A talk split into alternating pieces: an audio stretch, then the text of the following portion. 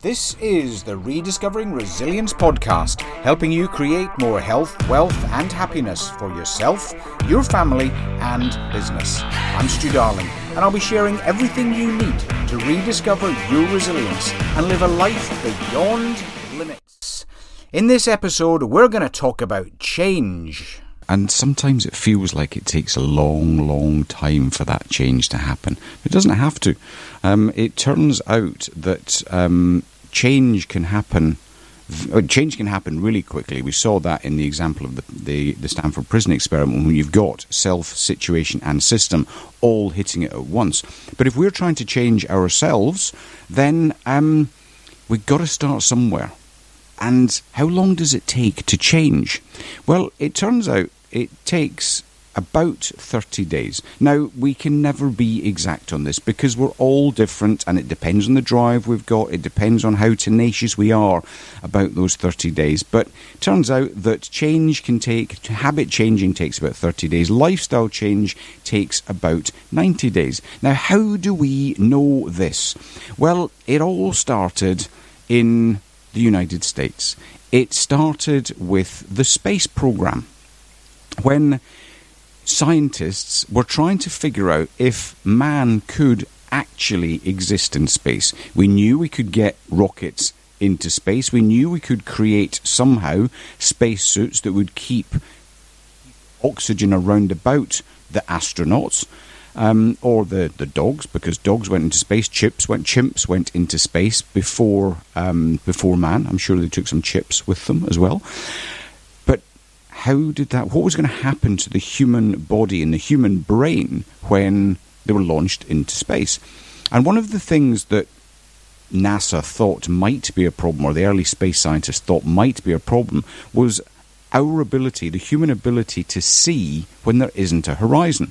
Because in space, it's just sort of dark with stars and a few planets, and you don't want to look at the sun.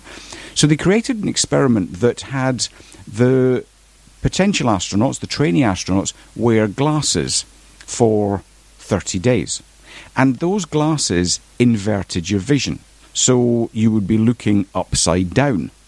And these guys wore the glasses. They're split into two teams. They wore these glasses for 25 days. On day 25, half of the group were told, You can take the glasses off now for a little while, give your eyes a rest, that's fine, go and have a cup of tea. Um, and they took them off and had the rest and put them back on again. The other group kept them on for the whole time. When the experiment finished, it, finished up on day 30, the, the team who had taken their glasses off uh, their eyes reverted to seeing the right way, or just seeing the right way up. Um, the team that kept them on the whole time, well, they could actually flip their vision.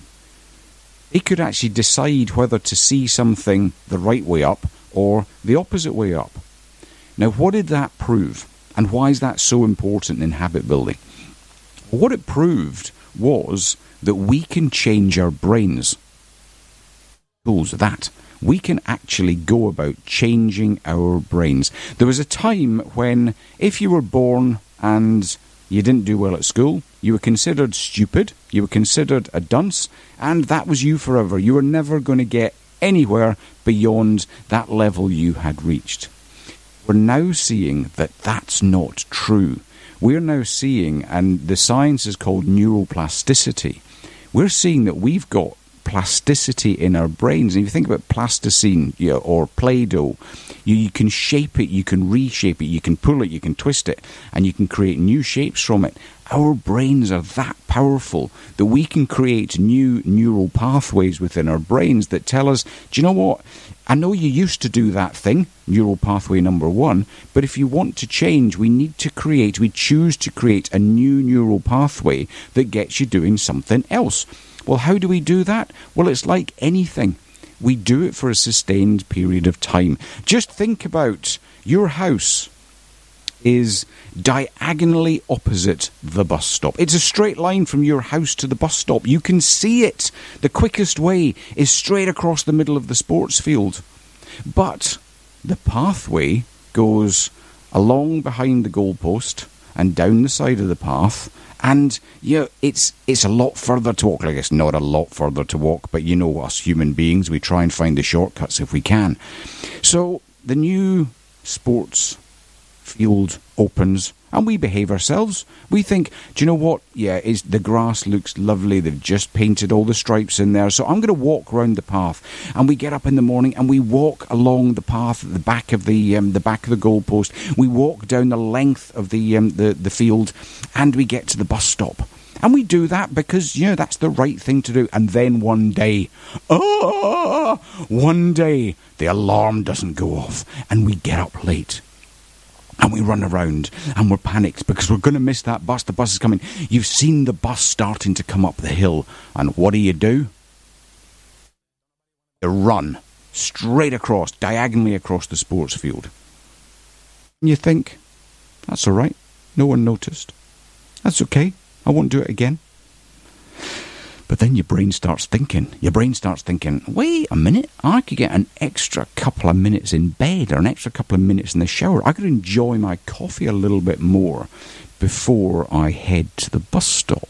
And no one will notice, will they? Have a conversation about your integrity at this point, but no one will notice. So the morning arrives and you walk across that sports field. And you think, I got away with it. No one saw me. And you look back and you go, no one can see that I walked across the sports field. And you get on the bus and you go to work. And the next morning, you do the same. And you've still got away with it. How cool's this? I've found a way to save time. I've found a way to make time. And then, next day, you do the same. But you see someone else doing it. There's now two of you. Oh, so that's all right. So there's now a gang of us doing the same thing. It must be all right. No one's noticed except for the two of us. So you do this for a week or so, and um, you get up on the Saturday morning, and you look out across the sports field, and you think, "What's that?" Why is there dead grass running from one corner of the field opposite side of the field. I wonder what happened. Someone's put something down there that's causing the grass to die. And then the light bulb comes on, and you realise that you and your little tribe are responsible for creating that new pathway across the sports field. You and your little friends have done it so often that there is now a new path that other people are using. That's how the brain works. The brain does exactly the same thing. If you decide that you're going to do something differently and you do it for a sustained period of time 30 days, every day, even the weekends you begin to create a new path. You begin to create a new habit. How cool is that? 30 days and you've created a new habit. It really is as easy and as quick as that. If you want to change your lifestyle, it takes three of those. But you know what? You've done the first 30. So by the time you've done the second 30 and the third 30, you're at 90 days and your lifestyle has begun to shift. Watch out because it's going to try and pull you back. Good habits take 30 days, bad habits old habits takes next to no time because the pathway's still being broken down there. you it's not about just about creating a new pathway. It's also about create, losing the old pathway, and that's why it takes that much longer. But if you've got this burning ambition to change, it's only 30 days. Now, today is the 26th of November. 30 days till Christmas Day. So if you want to fit into those trousers, that dress, if you want to fit into those jandals, if you want to fit into those shorts, if you want to look amazing for the family photograph, um, you got time. Choose how you want to be in at Christmas. Choose how you want to be and then begin to work towards it. Little steps every day. Create that activity every day. Create the situation that allows it to happen. Maybe get up a little bit earlier. Maybe not hang out with the folks that were creating, were allowing you to have that bad habit. Create a system that allows you to work your way through whatever that thing is. And in 30 days, you will see that change. You will see an amazing change. And that's all we've got to do. Imagine what happens when we all begin to create little changes in our lives. Can all begin to change for the better. We don't have to do it with anger and frustration. We just do it with little moves. Little moves over 30 days. That's how we change the world. I do hope this podcast has been useful. Thank you so much for downloading and listening to the content. It's now your turn. If you know folks out there who could really do with a little bit of a help, a little bit, maybe a kick up the butt, in order to help them rediscover their resilience, please share. Please share this podcast with two people who you think could do with hearing some news that Look, we're not alone out there. We're all trying to figure this one out, and we can do it together. And doing it together makes it so much easier. Share this with two folks. You become part of the solution. As you are rediscovering your resilience, you will help two people rediscover theirs. Thanks, guys. Thank you for listening to Rediscovering Resilience with Stew Darling. If you're looking for more content, head over to www.stewdarling.com.